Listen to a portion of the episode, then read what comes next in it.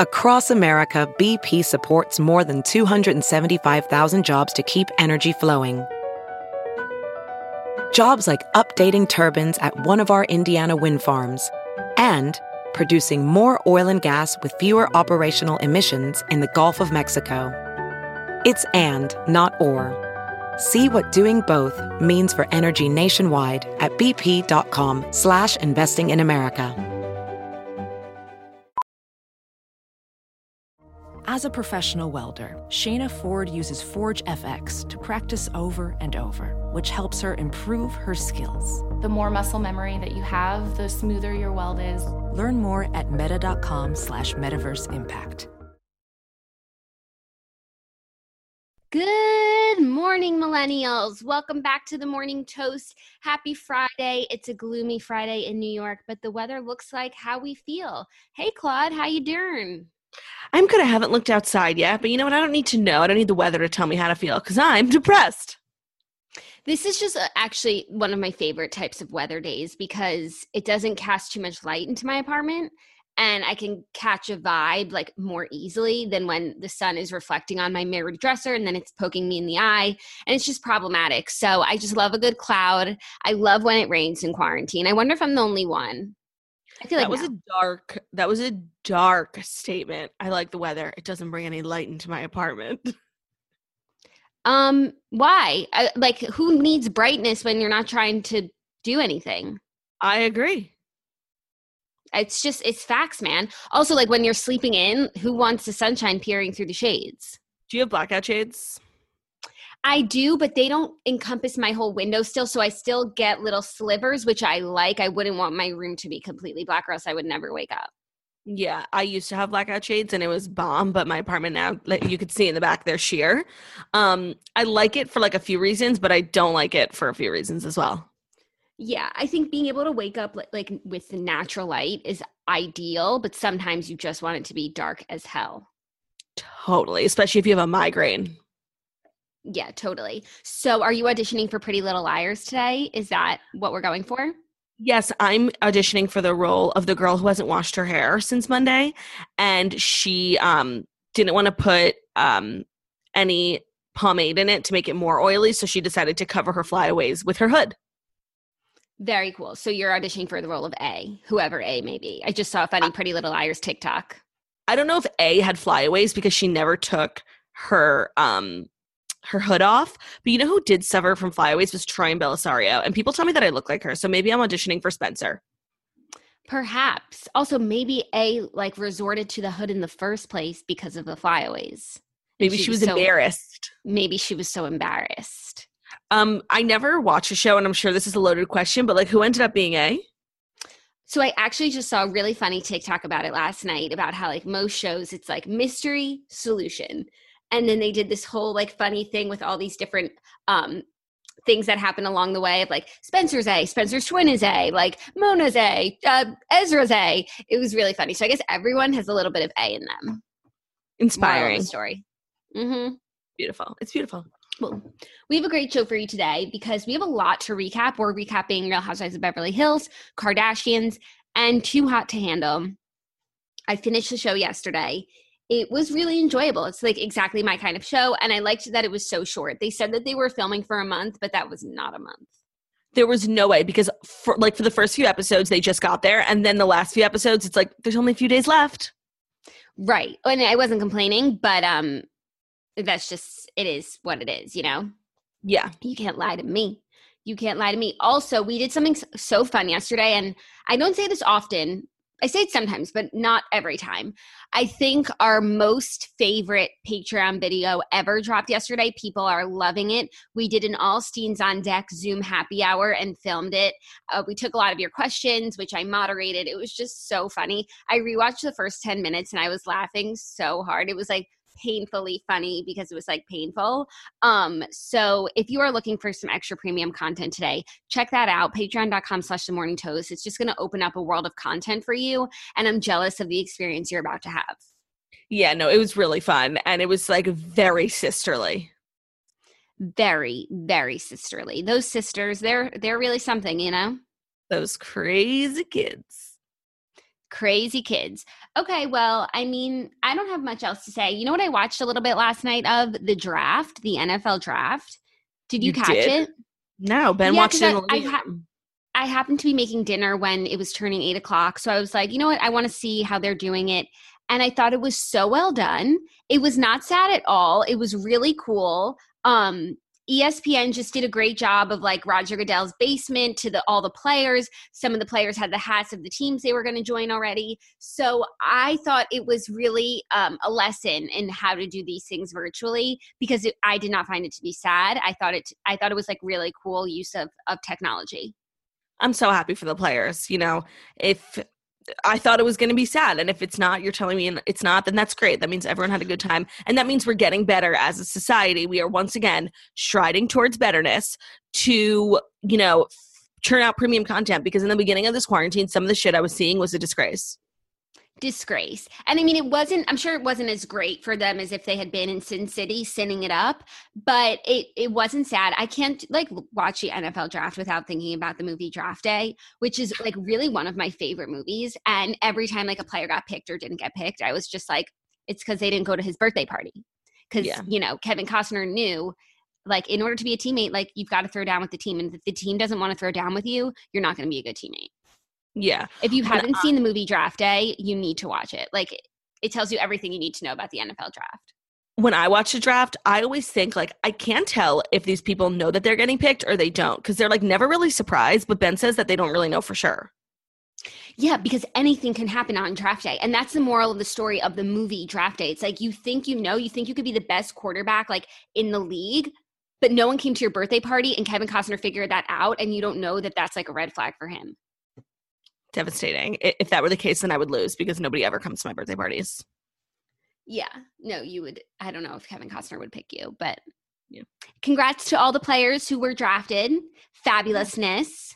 Looking Lots forward to an lives are gonna exciting looking forward to an exciting future of football for you. Joe Burrow, congrats, number one pick. Yeah, Ben was talking about him like all night, and he's hot.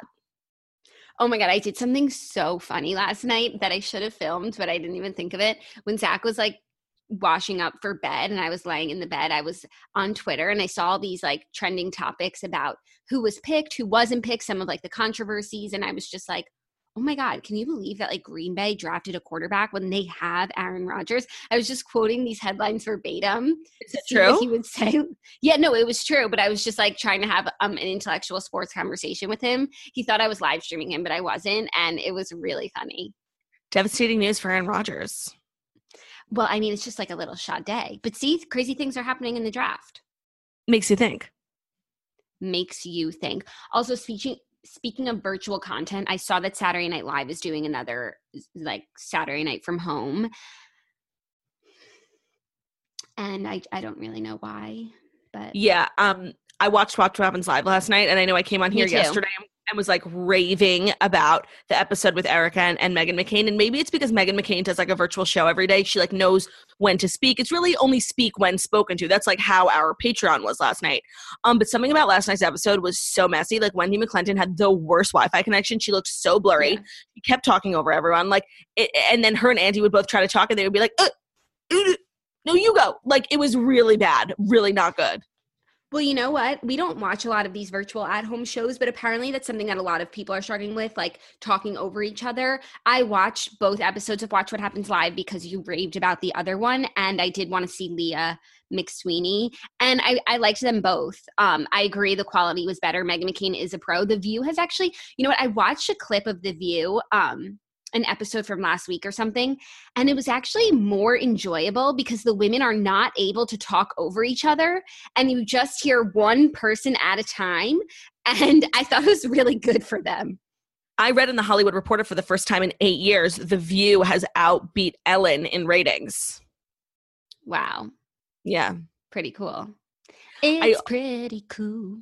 I also watched, um, what did I watch virtually that I wanted to? S- oh, somebody posted a clip of um, the Seth Meyers show having John Mulaney on. He like John Mulaney during quarantine has like started to watch Real Housewives of New York, and I guess I thought that would be like a funny bit.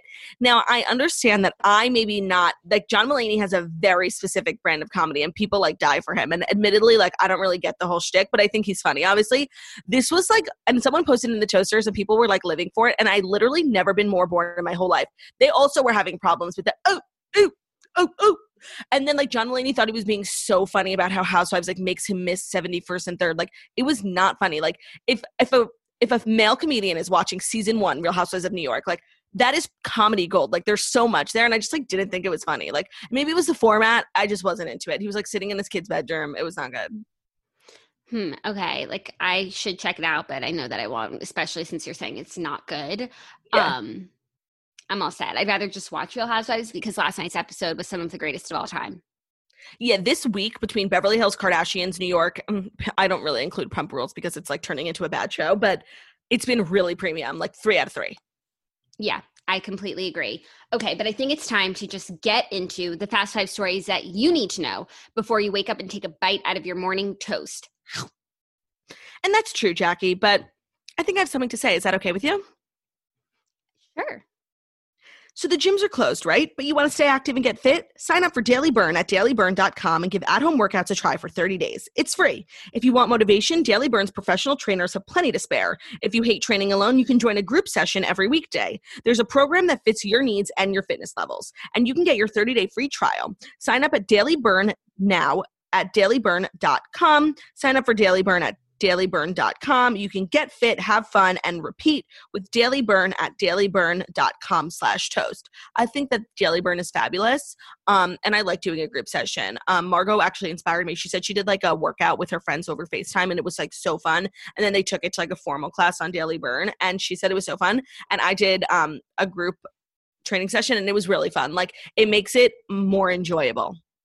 Yeah, it does. But then sometimes you want the one on one. I love that they have both. I'm loving switching up all of my different workouts at home, and Daily Burn has been fabulous.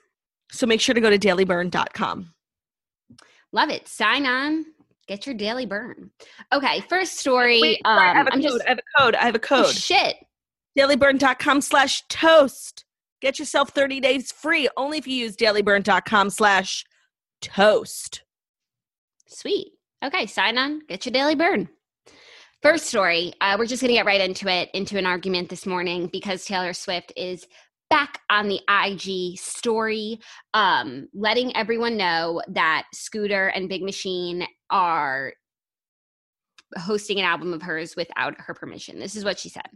Hey guys, I want to thank my fans for making me aware that my former record label is putting out a quote album of live performances of mine tonight. This recording is from a 2008 radio show performance I did when I was 18. Big Machine has listed the date as the 2017 release, but they're actually releasing it tonight at midnight. I'm always honest with you guys about this stuff, so I just wanted to tell you that this release is not approved by me. It looks to me like Scooter Braun and, and his financial backers, 23 Capital, Alex Soros, and the Soros family, and the Carlyle Group, have seen the latest balance sheets and have realized that paying $330 million for my music wasn't exactly a wise choice and they need money. Crying face. Crying, laughing face. In my opinion, just another case of shameless greed in the time of coronavirus. So tasteless, but very transparent. Wait, I don't know why we're going to disagree. I think this is hilarious. Um, what's hilarious about it? Well, I think that it's sh- like whenever Taylor releases something, like obviously her fans listen to it because they love her and they listen to it, but it's also like it, you're showing an act of support. Like you support, you buy albums, you stream, like, and so if something came out that people just assumed was Taylor's album, like they would buy stream support because it's hers. But she just wanted everyone to know, like, I had absolutely nothing to do with this. But I think everybody does know that anything that was like before the lover era that she had to part with when she left Big Machine, we all know that like they were thinking of doing re-release it like that this could be done like that was yeah, part of the deal of the business deal that was made between them. In 2020, like a new album comes out, like with Taylor's name on it. Like not everyone would assume that Taylor didn't approve it. No, but I think at this point, like we very much know that there is a break in her work, and some people own one piece of it, and she owns the other piece. And when it comes to all that earlier stuff, like she does not own that. If if I heard a record of her singing on a 2008 radio station show, like I'm like, oh, this has Big Machine written all over it. Well, that also begs the question, like wh- who thought that this was a good idea like uh, let's say they are trying to like make money like use the stuff that they bought to generate some sort of revenue to make back the 330 mil like what radio performance is going to break the bank Yeah, I have no idea. Also, I went to Spotify this morning. I didn't see anything that was like record like a new album by Taylor Swift. So I wonder if they just like stopped the project. Yeah, I mean, it's obvious what the point of her Instagram story was because I'm sure if she hadn't posted anything, like it would have performed better in streams, in sales than it would now that people know that like she doesn't approve it. And she's basically in no, she's not mincing words. She's saying, don't buy it, don't stream it. Like I didn't approve this. Um, and I'm here for it. Yeah. But there is no album unless Oh, I don't know. It was supposed she said they're releasing it tonight at midnight and it, noth- I didn't see any unless it's not on Spotify, but Yeah, I, I mean, I hadn't even heard of it. Like, I haven't, and I'm like, you know, in, I have a Tumblr, like, I'm in the Taylor s- circuit. Um, and I didn't see any rumors about an alleged album, but I'm sure she did some research. She don't, she doesn't Oh, of just course. Instagram Oh, story. yeah, yeah, yeah. No. Uh, oh, I'm sure like there there was something happening, but maybe it's just not happening anymore or maybe it's like postponed. Do you think that 330 million dollars was too much money to pay for her six albums? I don't know how like music money works, Me neither. but that seems like what she honestly, I feel like her catalog would be worth even more than that. You know, like she, how do you make your money back on 330 million dollars of songs that you bought? Just like hoping people stream it? no, like also getting songs in commercials, getting songs in movies, you know, uh just yeah, people still are buying albums, etc. Re- re-releasing songs from a live show in 2008. Like Yeah. And they've been doing like a few shady things. Like they released like a limited edition vinyl of Taylor's, you know, first single, Tim McGraw, which a lot of like real fans would genuinely want, but the hard diehards didn't buy it because it's a big machine. And then they also I've actually I listened to a Spotify playlist called um the Taylor Swift catalog and they have like every album ever put out and that includes like weird albums and there's like a big machine release of Speak Now where like Taylor talks to some woman at the beginning. It's really annoying. I don't know if that's new from the Big Machine drama or it existed before, but I've only recently noticed it. Yeah, you know what I noticed on the Quarantines playlist? I think it's like a Brett Young album. It says on the cover like a big machine release, like it was something Special. different than than the initial album release. So maybe that's just something that they do. Yeah, I just don't know? know the timeline of it. But I, I assume that was an opportunity to make money. I just the music industry is so confusing, especially with streaming. And there are so many artists who are so rich. But like Taylor's rich, obviously, from her music, but like from merch, from tour, from so much other stuff. Like I don't know how songs generate revenue, especially when Taylor still makes money on them because she's the songwriter on almost every song or every song. So songwriters always make money no matter who the label is. So I don't know. It's very confusing. Yeah, it is confusing, but honestly, that 2008 live album sounds like really great right now. I know. I will I will pirate it for sure. That's totally the vibe I'm going for. You know, like those are actually the songs that I have. Um, like for the quarantines, like it's not like I have reputation songs that I'm listening to. It's really like Fearless, Speak Now.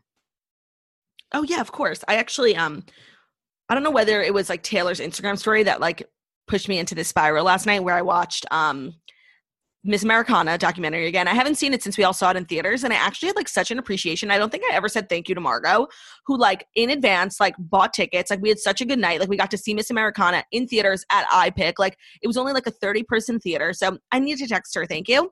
Um and I watched the documentary again and I totally forgot about that song Only the Young that she pr- like wrote for the documentary. Mm-hmm. It's a good Such a one. good song. Mhm. Young. Okay, are you ready for our next story? Mhm. Because Ariana Grande is lashing out at degrading TikTok impersonators. Oh my God, there's two. They come up on my fucking this girl Gabby, and that's the girl that was in the break up with your boyfriend video. So Ariana kind of like gave in a little bit, and then this other girl, Paige. No, she's not really talking about just like the two big culprits. This is what she posted and then, of course, deleted it because that's the Ari way. She said, Oh my God, can this please? Can this please also double as your impression of the ponytail TikTok girls who think doing the Cat Valentine voice and that wearing winged eyeliner and a sweatshirt is doing a good impersonation of me? Because this really, ha- because this really how it feels crying sad emoji like not laughing sad quote degrading its entire value i screamed. So she was replying or like going off of this other uh, meme that's called like impressions of a meme uh, which was by a creator named um, jordan firstman that like degrade this is what it said uh, the video where he calls out meme creators who recontextualize and assign quote a completely arbitrary meaning to a moment the original creator quote loves so much kind of like degrading its entire value got it okay so it really sounds like ariana speaking directly to this girl Paige. like she wears her hair permanently in, in ari's high pony and she wears eyeliner and she does like little um voiceovers to kat from from victorious like we're gonna land on the moon. Oh, whoa, I'm on the moon. Like it's so that was good. Yeah, I know.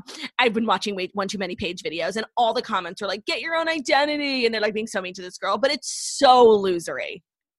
Yeah, and I think also for Ariana Grande, like when it's like everyone's about to do an impression of her, and I feel like she's had a good um a good attitude about the sweatshirt hand impressions, like Ariana Grande at Thanksgiving, Ariana Grande washing her hands. Like she can make fun of herself, but like when every time someone goes to do an Ariana Grande impression, it's from a character from t- like 12 years ago who I don't think she relates to at all. She's so much more than that. Like, truly, she's a global pop star icon. So I do think it is, quote, degrading its entire value when you just are like, oh, I'm Ariana Grande. I'm going to be cat. No, totally. And wear like red, fiery red hair. Yeah.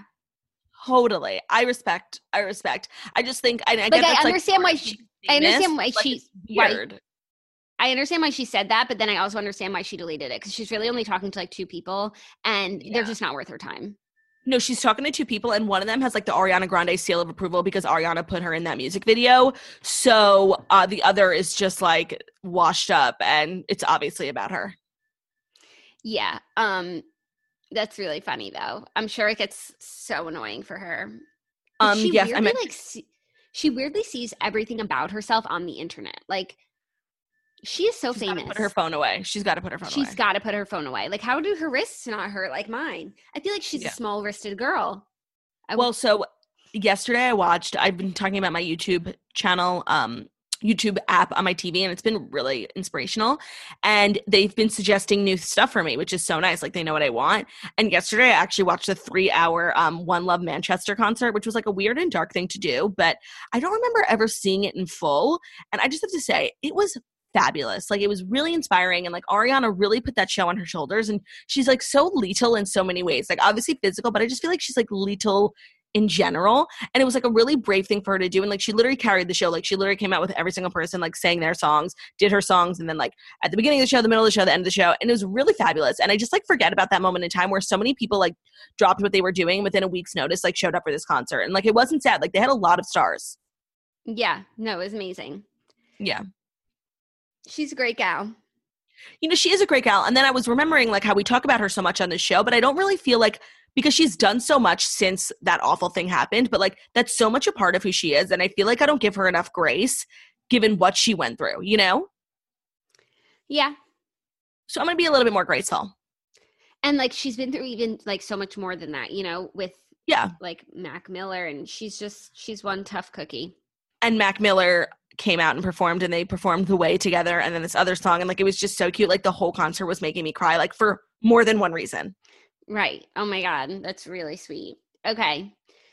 Next up, Ricky Gervais is slamming celebs who lecture, quote, normal nobodies about coronavirus. I literally love Ricky Gervais so much. Brought to you by Scentbird. If you're ready to make a lasting impression, Scentbird can help you discover your signature scent or keep things fresh with new fragrances from brands including Dolce & Gabbana, Tom Ford, Versace, and more. Scentbird is a monthly monthly luxury perfume and cologne subscription service with over 600 designer brands. Just choose the fragrance you want to try and they'll send you a 30-day supply in a travel-friendly, refillable case. To help you find the perfect scent, you can sort their extensive collection by brand, style, occasion, season, and more. Plus, they have products that go beyond fragrance like skincare, wellness, and makeup from best-selling brands like Kopari, Glam Glow, Glow Recipe, Tarte, and so many more. Scentbird is the definition of everything of the sort. I have been smell Ben started calling me stinky just because like I've been taking showering more as like an elective than a required course. And having Scentbird just like a little spritz in my hair really helps me from washing my hair more than once a week. I love Scentford and Stinky. You got to get some more. Get 30% off your first month today. That's only $10 for your first fragrance. Go to scentbird.com slash Steen and use our promo code Steen for 30% off your first month. That means your first perfume or cologne is just $10. Again, that's S-C-E-N-T-B-I-R-D dot com slash Steen to sign up and use the promo code Steen, S-T-E-E-N. Sign on. Sign smell on. amazing. Smell amazing.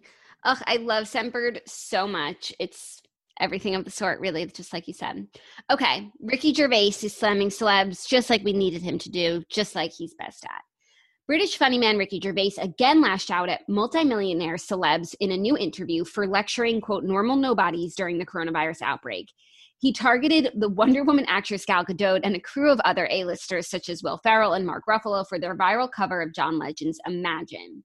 He said on BBC Radio, quote, that Imagine video, it's not that bad. They're probably very nice people. It was an awful rendition, but they might have been doing it for good reasons, to help these normal nobodies. but they're going, quote, my film's coming out, but I'm not on telly. I need to be in the public eye. Not all of them, but some of them. You can see in their eye. You could see it in their eye, quote, I could cry at the beauty of my personality. I'm just so beautiful for doing this. And everyone sees that. We get it.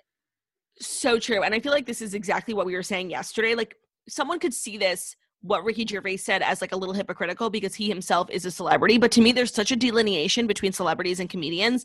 And comedians really are able to comment and like critique what's going on in the world from like a third party perspective. They kind of forget that they're like rich and famous sometimes. And I love Ricky Gervais. And that's the kind of energy he brought when he hosted the Golden Globes. And that's the kind of energy he's always bringing, like a self aware celebrity. And that's a rarity. That's like seeing a, you know, an exotic tiger. Yeah. He said, for start, you won't hear me complain, not when there's United Kingdom National Health Service nurses doing 14 hour shifts and frontline workers carrying on and risking their health. I'm fine. Don't worry about me. I go for walks on Hampstead Heath and we've got a garden. Ooh, garden sounds nice. He said that privileged superstars don't have a right to preach to the general public during the crisis. Here, here. Here, here. I love him. I've just been loving him more and more. Um, except for the invention of lying, but Yeah.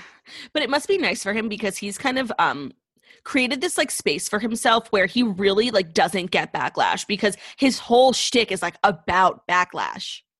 yeah, Must be nice. Yeah.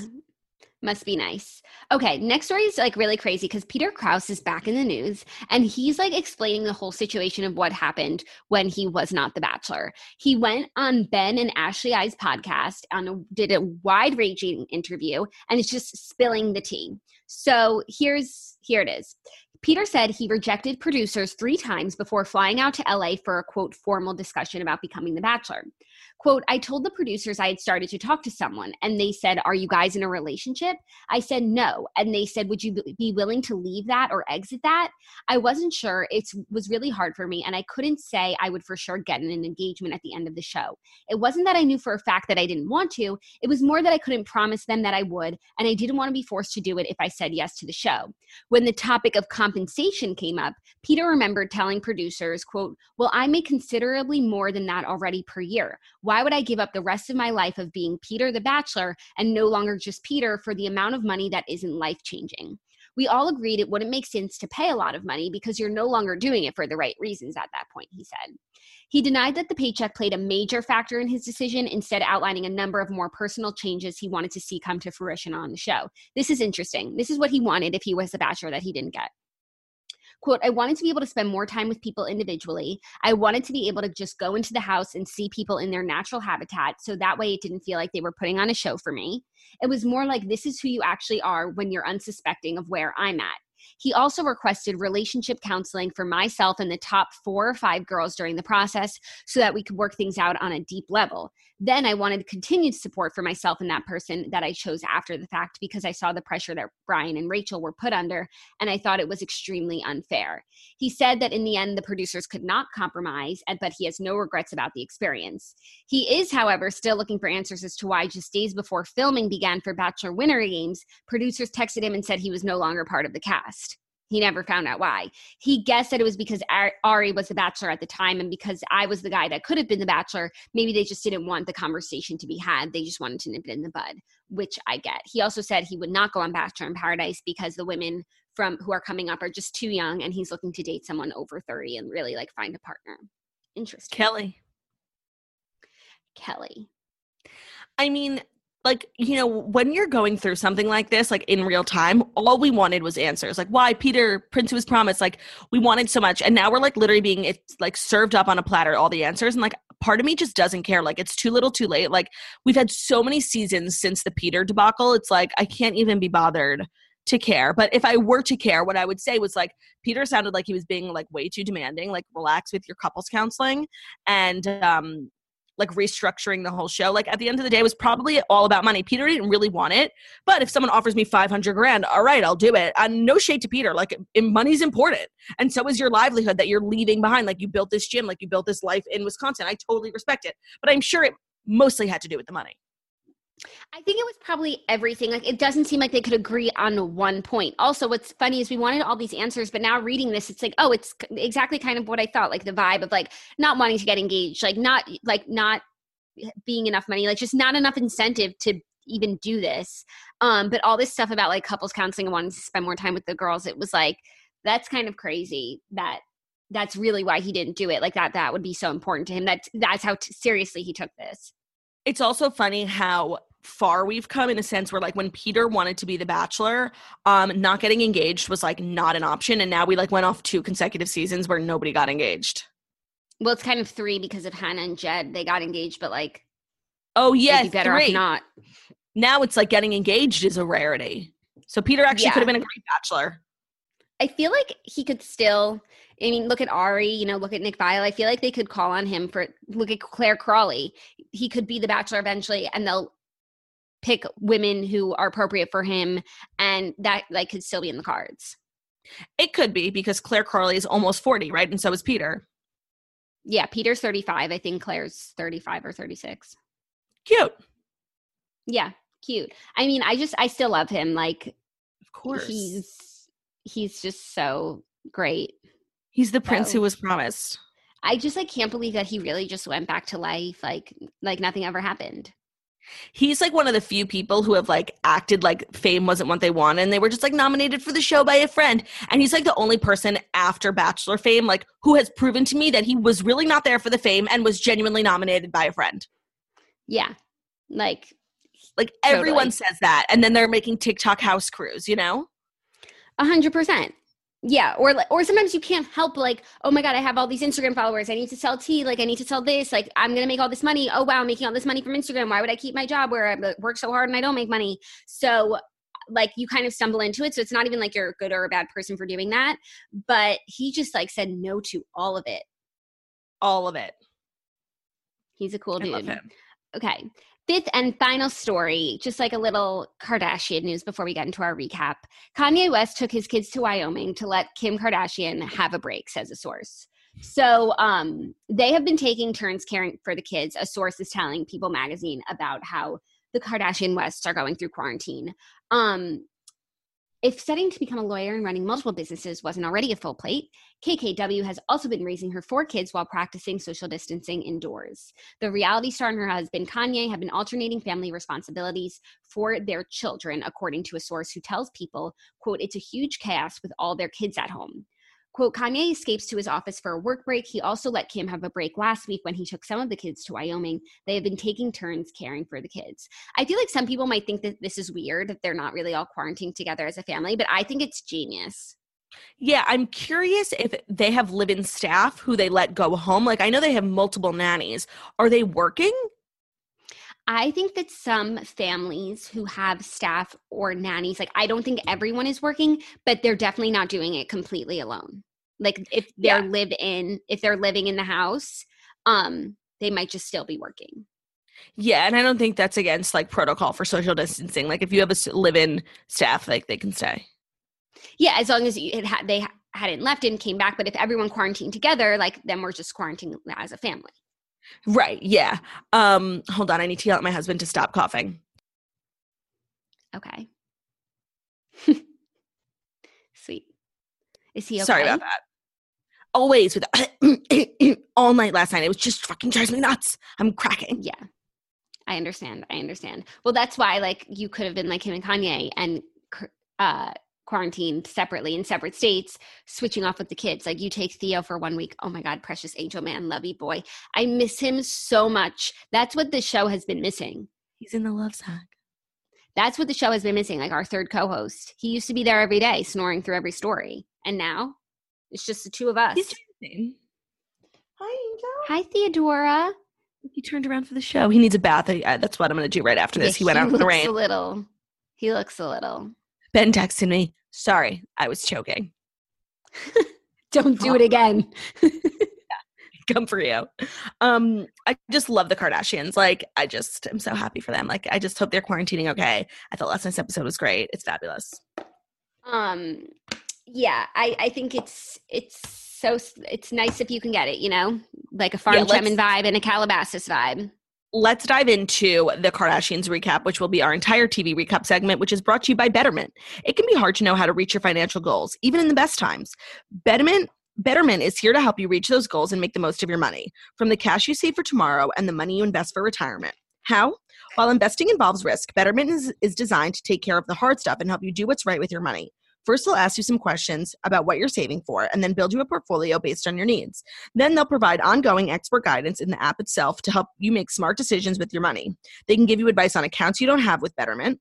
They'll help you stay on track for your goals with tax saving features and easy to use like easy to use tools like automatic deposits. And you get everything for one of the lowest fees in the industry. Since 2010, Betterment has helped half a million people manage more than $18 billion of their money. Download the Betterment app from Google Play or the Apple App Store to get started today. love it sweet sign on get Betterment um Keeping up with the Kardashians, it was the birthday week. I did, I always forget there's like always like a, a month where like there's a cluster of events, like a million parties, and it seems like the Kardashians are everywhere, and then they like disappear and do it all again a year later. And I guess that happens in November, the end of October, early November, because we started with Kendall's party, and just um they weren't like really filming; they were just like showing all the rich people who were there. But what I did find fascinating was that Kylie threw the whole party for Kendall, which I'm assuming means she paid for it. yeah but also kylie just has like a an imagination about her where she's just capable of throwing fabulous parties that other people don't seem capable of doing Right, like having cocktail waitresses dressed as Kendall from the Met Gala, like inspired. inspired um i like that they showed us like a little bit of the party i didn't expect you know to get like confessionals from hailey bieber but it was cool to be there. I loved this episode. Like it had everything and very little kourtney which was just what made it so great. Like even khloe's egg freezing journey which feels like you know a contrived storyline but i definitely do think she's freezing her eggs and this is something that's very top of mind for her. And i love that like tristan is her sperm donor. That i think they're like the way that they're communicating and co-parenting is so cute. And i do have a little bit of a ship for them. Yeah, I didn't think it was a contrived storyline. I just definitely felt like they put so much content about it in this episode, probably due to the fact that Khloe's like one of the only sisters who actually fucking films. So like they had no choice but to include it. But it was like a little, it was just a little much. Like there was just a lot of it in the episode. But I like Khloe and I'm happy for her. And like I'm glad she's getting her fertility health in check. Yeah and i'm glad that she has options and like that she can has can do what she want and make the choice that she wants to make that she thinks is best for her family um i love that they planned that birthday for corey i thought that that was so nice i love corey like he i think he's so great i think he's the perfect like step dad guy for them and I did. Did we ever see that fight at that restaurant where he said like, "I'm not your dad. Like I'm more of your peer." So it's kind of weird. Yes. Yeah. that was the- so uncomfortable. I barely remember it. yeah, there's always been there's been a few episodes with like weirdness with Corey with like the kid smacking thing, and they never really like come to a conclusion. So I don't know if they don't like Corey, but I think there's definitely like a separation in Kris's life. Like he doesn't come to every meal like most partners do. So no, I but I, like feel like bad for Kris. These days, I feel like right now in present time, I think things are really good. Like remember before the queue, like Kylie was out with Corey and her friends all the time. Like Corey was always taking them places. I think Kylie really likes Corey. I think the girls are probably just more skeptical of him because he's their age. How would you feel if your mom was dating someone your age?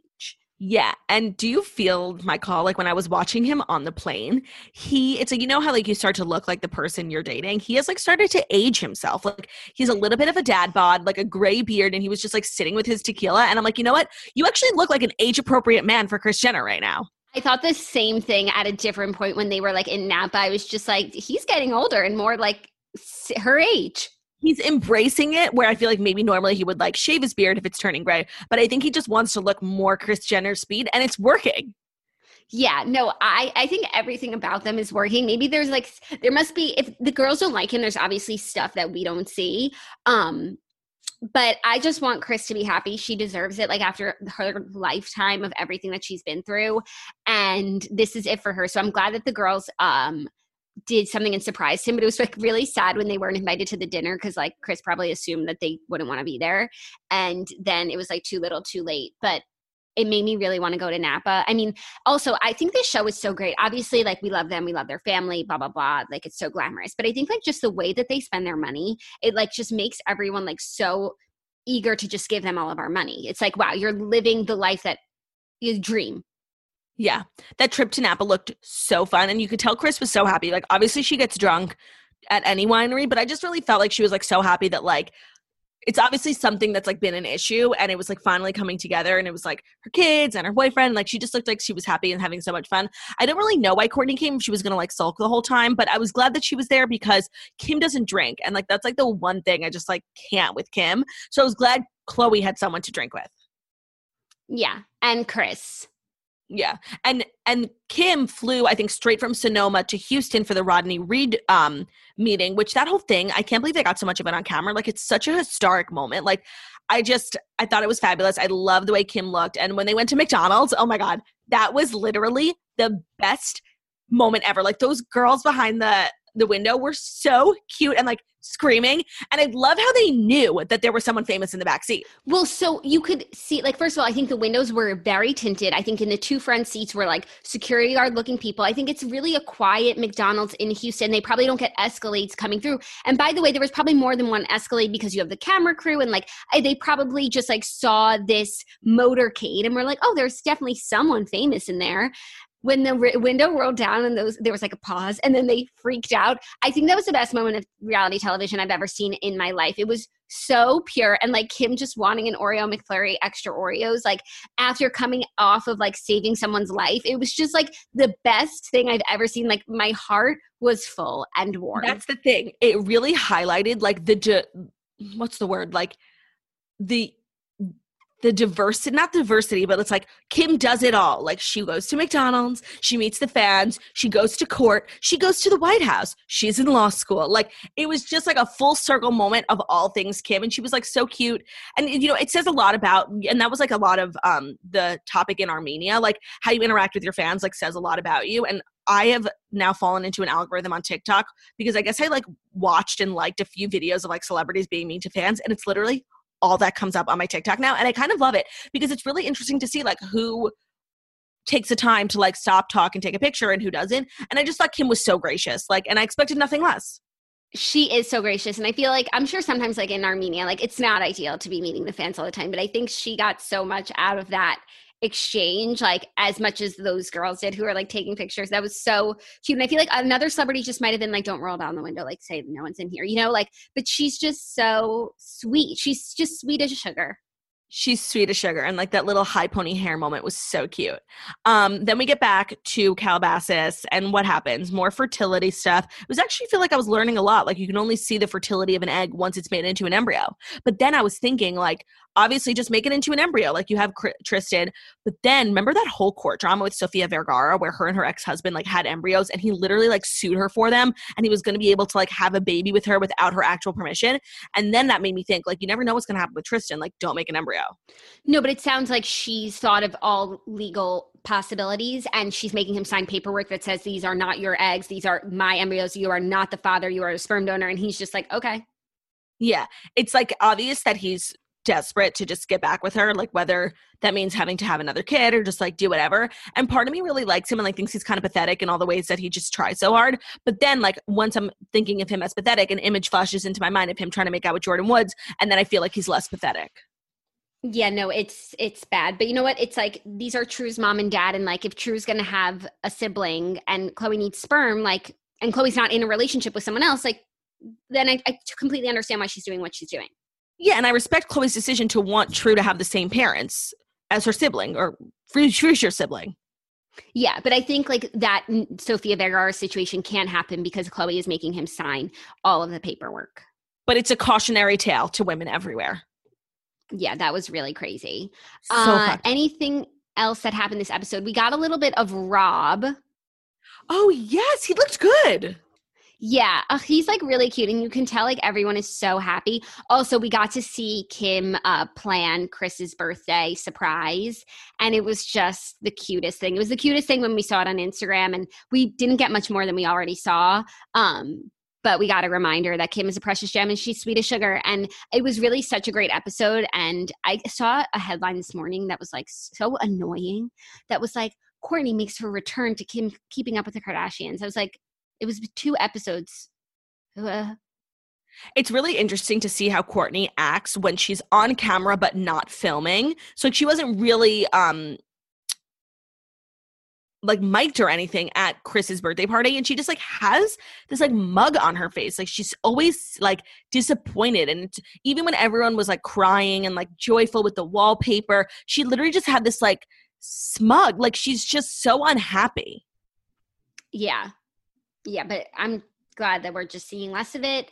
I thought it was such a good, good episode. Like really so enjoyable.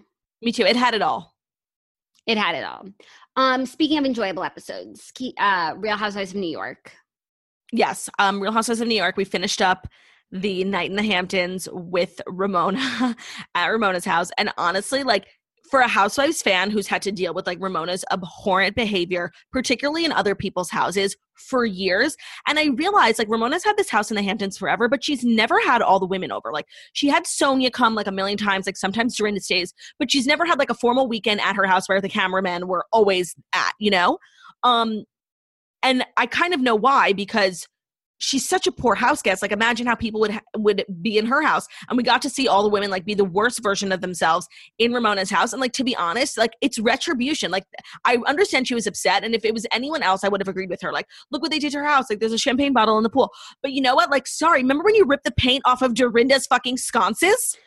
Yeah, but also they didn't like do permanent damage. So there was a lot of dirty dishes. There was tiki torches everywhere, champagne bottles in the pool, maybe some broken glasses. But like you threw a party at your house. That is what happens. Like also you left. You, so you're just leaving people to do whatever they want. She left when after the girls were naked in the pool. Like she knew that it was becoming a frat house, and she just like left them to their own devices. What you think these girls who are so drunk and rowdy are going to start cleaning for you? Yeah, and you know what? Even if they weren't drunk and rowdy and like they were just having a, a nice evening, you left and there was like a whole dinner party to clean up. What, where, where was? Didn't she hire help? Yeah, Why was no, or if it's everywhere? if it's important for you to have a clean kitchen and that the dishes are done in the morning, like then hire help, like like Dorinda said. Yeah, like t- Ramona's expectations of everyone and the way she was talking to everyone, specifically Leah, because she's like the new girl and she's younger than Ramona. I think Ramona feels like she can talk to her like she talks to Avery. Like it was just so disrespectful, and I just didn't understand what her expectations were. Like you put out this feast for fifteen people, and you didn't you didn't keep the the housekeeper. So like, who did you think was going to clean it up? Yeah, she thought that the girls were. She thought that they worked for her, like because they're they should be so grateful that they're staying in her house that they're also like um housekeeping. Going to put in sweat equity. Yeah.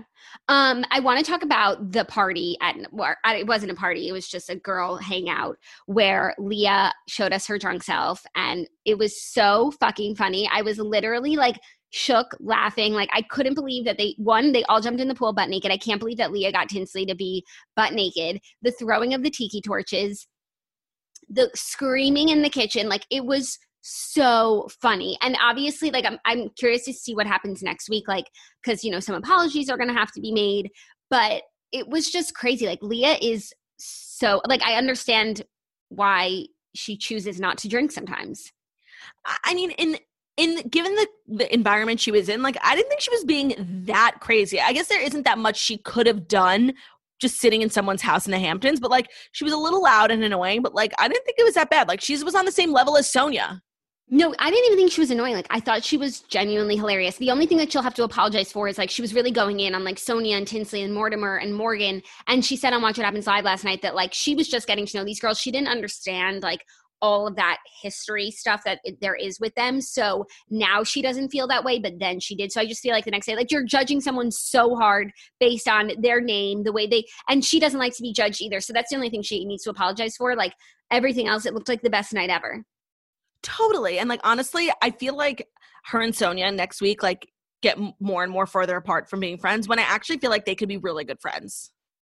Yeah, but I think they're just like caught up on these like preconceived notions of one another that eventually they will knock down. When they were juxtaposing between the conversation going on in the kitchen with Dorinda and John and Ramona, and I was just like, could not be less interested when outside there was like the best party ever happening. It was just flying. like it was really frustrating to like what anytime you went back in the kitchen, I don't even know what was said because I was just like, do you not know what's going on outside? Get in the pool. Yeah, Ramona was basically saying that she knows many people who have gotten um, John to ask for their phone numbers, even though John's in a relationship and these girls were in a relationship. And it's just annoying because now we know that Dorinda and John are not together. So Ramona like probably feels vindicated. But what she said was like fucked up and mean, especially when like Dorinda wasn't being combative at all. Like it was literally just out of left field. Yeah, totally um, Luann is just like getting less and less interesting. I do think it'll be fascinating to see her journey back to drinking because I, and I've said this before this season, I didn't really think she was an alcoholic. I think she was someone who got in trouble for alcohol and like got put in timeout and was like having, as I would too, I would have a hard time being in timeout also if all my job revolves around doing cabaret, filming a TV show where all the women drink. So I don't think that she's an alcoholic, but I get what she means. Like it's been a long time. Like just, you don't know what, what the timing is supposed to be like yeah and like she's doing so well in her in her life it's like do you want to bring in that variable? It, it's probably yeah it's probably nerve-wracking but eventually we know that she does yeah but she's and, boring right now so she her like she's not cutting it like and not that i want to say like only drunk luann used to cut it but like she used to be like funny and dramatic and now she's just boring I just think she thinks maybe that she's like the new Bethany. And Bethany used to, you know, come for the day, sleep at her own house, do her own thing. Um, and it, it wasn't like Bethany was getting crazy drunk. So I think she just thinks she doesn't have to work as hard and that people will just want to see her because she's Luann de Lesseps and she's cabaret and she all she needs to do is show up. Um, but that's just not the case for her. No, I don't think that it is. Um, I just love Leah, and we're. I feel like I'm learning so much about her. Like last night's episode, and then after watching um Meghan McCain talk about her. Like it's obvious that she's like super woke. So like her and the tiki torches, which is like obvious cultural appropriation, like she was not into. I just no. Love- she said on on Watch What Happens Live, she was so mad about the tiki torches, um, and she thought it was obvious. And Wendy McLendon didn't. The boy agreed with her, but Andy didn't know, and I didn't know either that it's like a symbol of Charlottesville. And like the white supremacists were using tiki torches, and so like that's why she like was so angry about them. Oh, I just assumed it was like Hawaiian cultural appropriation. No, it was about Charlottesville. Oh, that's not obvious at all. I mean, to two of them it was, and, and then to other people it wasn't. But I, then I Googled it immediately, and it's like very much a prominent thing. And I think also in like her drunk state, that's all she saw. You know that just sucks because tiki torches are a really effective way to like light up a backyard. Like just just uh, outside the symbolism, like when you think about it, and like you're in a dark like backyard and you, you don't have electricity, like it really is a fabulous way to like light up a spark. Yeah, and I think that also when I was like doing some research about tiki torches, I think they help with mosquito repelling. So yes. that's like another added bonus. Yeah, that sucks. I'm, I, I can't say that if I ever have a backyard, I won't be using tiki torches because they are just so effective. But I will know the uh, the symbolism behind it, and I will uh, disagree with that completely. Yeah, totally. Okay. Um, anything else on RHONY? No, just fabulousness oozing. It was good. Like I had a lot of skepticism about the season, especially given the first episode and comparing it with the first episode of Beverly Hills, which was like stellar. But I'm feeling good. Yeah, I'm feeling good too. I loved this episode. I thought it was like batshit crazy. It was it was great. It was like now Leah's like full blown housewife cast member. I love her so much. Me too. Um, we're going to talk about Too Hot to Handle, which is brought to you by OKCupid very appropriately. If you haven't heard about OKCupid yet, we're here to tell you why you should give it a shot in 2020. What a lot of people don't know about OKCupid is that they have really changed the game by asking you the most thoughtful questions so that they can learn more about who you are and what type of person you're looking for. The more questions you answer, the better they are at finding you matches you have something in common with. Some of my favorite questions from the OKCupid dating profile are about how long do you want your next relationship to last? How do you feel about the 2020 election? Are you a cat person, a dog person? Do you listen to podcasts? Are you a toaster? And OkCupid actually works. It's the most mentioned dating app in the New York Times wedding section, which is a fabulous statistic. OkCupid is the only app in the world that can match you on a range of issues that you care about, from whether or not you're a dog or a cat person to how you feel about climate change. Stop the mindless time on dating apps and go to the app where you choose what matters. OkCupid is free, so we don't have a code or URL for you guys. Just download OkCupid today, go on a great date this week, and then tell us about the great person you met. We'll come to the wedding, and I'll obviously sing and become ordained and officiate. Too hot to handle. So last we spoke, you were like hating Harry and you didn't feel any particular way about Chloe. Now, having finished, I would love to hear your thoughts on both those characters. So I think that Harry really grew throughout the process. He matured a little bit, and I by the end, obviously, I completely ship him and Francesca. But I would ship anyone with Francesca because I'm obsessed with her, her personality, her looks. Like she's just one of she's just an it girl. You know, she just has it. Like the show, the entire show revolved around her, and like she was she wasn't even trying to be involved you know no i actually heard that she was um right after the show she was put in the hospital for chronic back pain from putting the entire show on her back yeah, exactly. So when she like wanted to be with Harry, then I was fine with him. And you could see that he grew and like, but the thing is, like, he really did throw her under the bus in that first episode. Like, there was no, there was no like, he said, she said. It was like, he it, like we have the footage. It was completely him. He threw her under the bus. Like nobody that, that would have nobody believed her.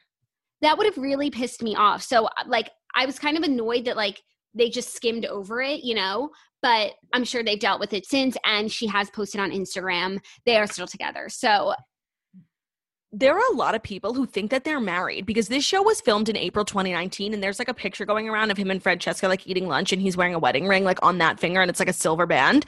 Um I don't think that they're married, but it's not the craziest thing because you know, I actually when I when the show ended, I'm like, he definitely like grew up a little bit, but like he'll go home and like go back to his fuckboy ways. And like this eventually obviously won't work out because he lives in Australia. But he moved to LA. She still lives in Vancouver, but that's obviously like a better commute. Um, and I really feel like the show works for him because he's now been in a two year relationship. Oh no, one year relationship also like she's the most beautiful girl like i've ever seen and it's cool to see like an instagram girl on tv and it's like wow she really looks like that. Like she from every single angle like no makeup makeup like she is just so stunning. So i feel like once he's like dating her like and he goes out and say he's like tempted like what other girl is going to look any better than her you know yeah and i just love how much time she and haley like just spent in that makeup room like that's every time she was filming a scene francesca was in that room like doing her makeup and i think that's the only room with air conditioning that was just the vibe that i got and i would have stayed in there the whole time I really liked Haley, even though she was totally grumpy cat. Like she just like she, what? Me too. I just, yeah, I wish, but I was glad that she wanted to leave and then she left. Like, obviously, there was nothing there for her. Someone who really took up time and space on the island was um Matthew Nicole. Jesus. Like, who were you going to say? Nicole. She made it till the end without ever kissing or having a single connection and not being funny or interesting at all. She didn't deserve the money. Like, that's bullshit. Why? Why didn't she like have any sort of connection with anyone? Because nobody by the way no one was interested in her and that's fine but like when the last second to last episode when the, lana came on and sent home corey and madison she should have sent home nicole and she should have sent home bryce. Yeah but like i guess they did they did try in this process but like it's not their fault that the, or their person wasn't there for them you know? And like i feel like nicole made a lot of really good i think she was everyone's friend i think they would have been really sad. Also it's the difference of a few thousand dollars like the whole thing at the end was so stupid it was a letdown. Like the money was such a big deal in the beginning. And then towards the end, when they got like less and less money, and then we're realizing more people were coming, they were splitting it. Like at the end of the day, it wasn't enough money to keep people from doing stuff. And the attitude of everyone in the house like went down. Like when fucking Chloe kissed Corey, like they had no connection. Like he was brand new and she just like kissed him because she was horny. Like everyone was like, it's fine, it's cute. But like when Francesca's like actually dealing with real feelings between Kelz and Harry, like she's the devil. Like anytime she did something, people were so rude. But then like Sharon and Rhonda did it and they were like, oh, it's so cute. And I just want to say, sorry, Sharon, your name is Sharon. no, here's the thing. When Sharon and Rhonda do it, it is cute. But like there was one kiss that Chloe had, I think it was with Bryce, that was never even mentioned by Lana. Like it was like she's so irrelevant that she didn't even care to get like roasted by the group. Um, Chloe was annoying. I, she didn't bother me as much as she bothers you for some reason she didn't bother me, but like the fact that she's everyone's favorite, like that's what bothers me. And that would that's no, she's not. Look at the Instagram followers; she's not everyone's favorite. Oh, that's true. But Francesca did have a leg up because she said she had like four hundred thousand followers before she started. But yes, I agree. But I she's at like, two million. Oh, really? She's at yes. two million, and last time I checked, Chloe Chloe's at five hundred thousand. I just thought Chloe was so annoying. Think of me, Nan. Think of me. like I just, I just thought she was so annoying, and she was always on the wrong side of history. Like when she was fucking coming for Francesca for going on a date with Corey. Like, what the fuck does Francesca owe you, bitch? Yeah, I mean that guy Corey was like such a loser. Um To be honest, that group of three people that came on the boat was like honestly a boat straight from Loser Island. they came on the loser cruiser. Except Layla, what was her name? Lydia.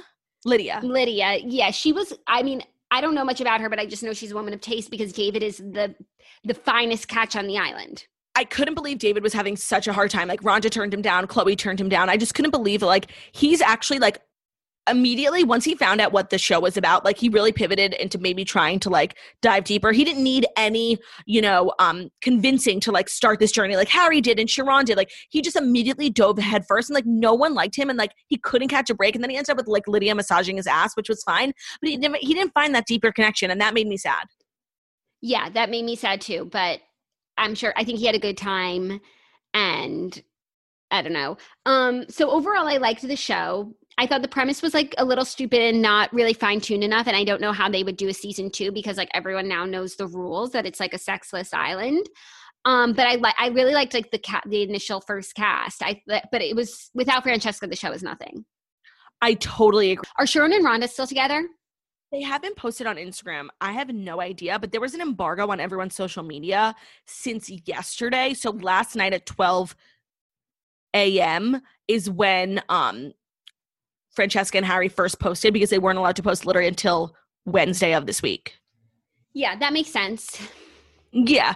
Um, I don't know, who's still together. And I liked that it was international too because um it added an element like in Love is Blind, like it made it so easy for everyone. Like if we were to be together, we live down the street. Like it added a level of like seriousness to it.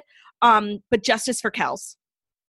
But I also don't think the show was meant to form like lasting relationships. I don't think that's what they were interested in doing. It was more so like putting temptation in front of people and seeing if they could go without it and then just like going home to their regular lives. Like it's not like Love is Blind is like we want marriages. Same with The Bachelor. Um but this isn't a show about love. It's just a show about like temptation. I was curious how they were um monitoring whether people are were masturbating in the shower. Yeah, I feel like there were definitely ways that people could get away with that. Yeah. Because like I don't think it's believable that like not one person masturbated the entire time. Um, because Lana never called them out. the sleeping arrangements were very strange. Like how there was only one room for boys and girls, and there wasn't even enough beds. Like people were double bunking. I saw at one scene Bryce was sleeping on the floor. Yeah, that's kind of like in Love Island. So basically, I think a lot of the show is modeled after Love Island. Um, but one of the things is that basically every week you pick your partner for the week.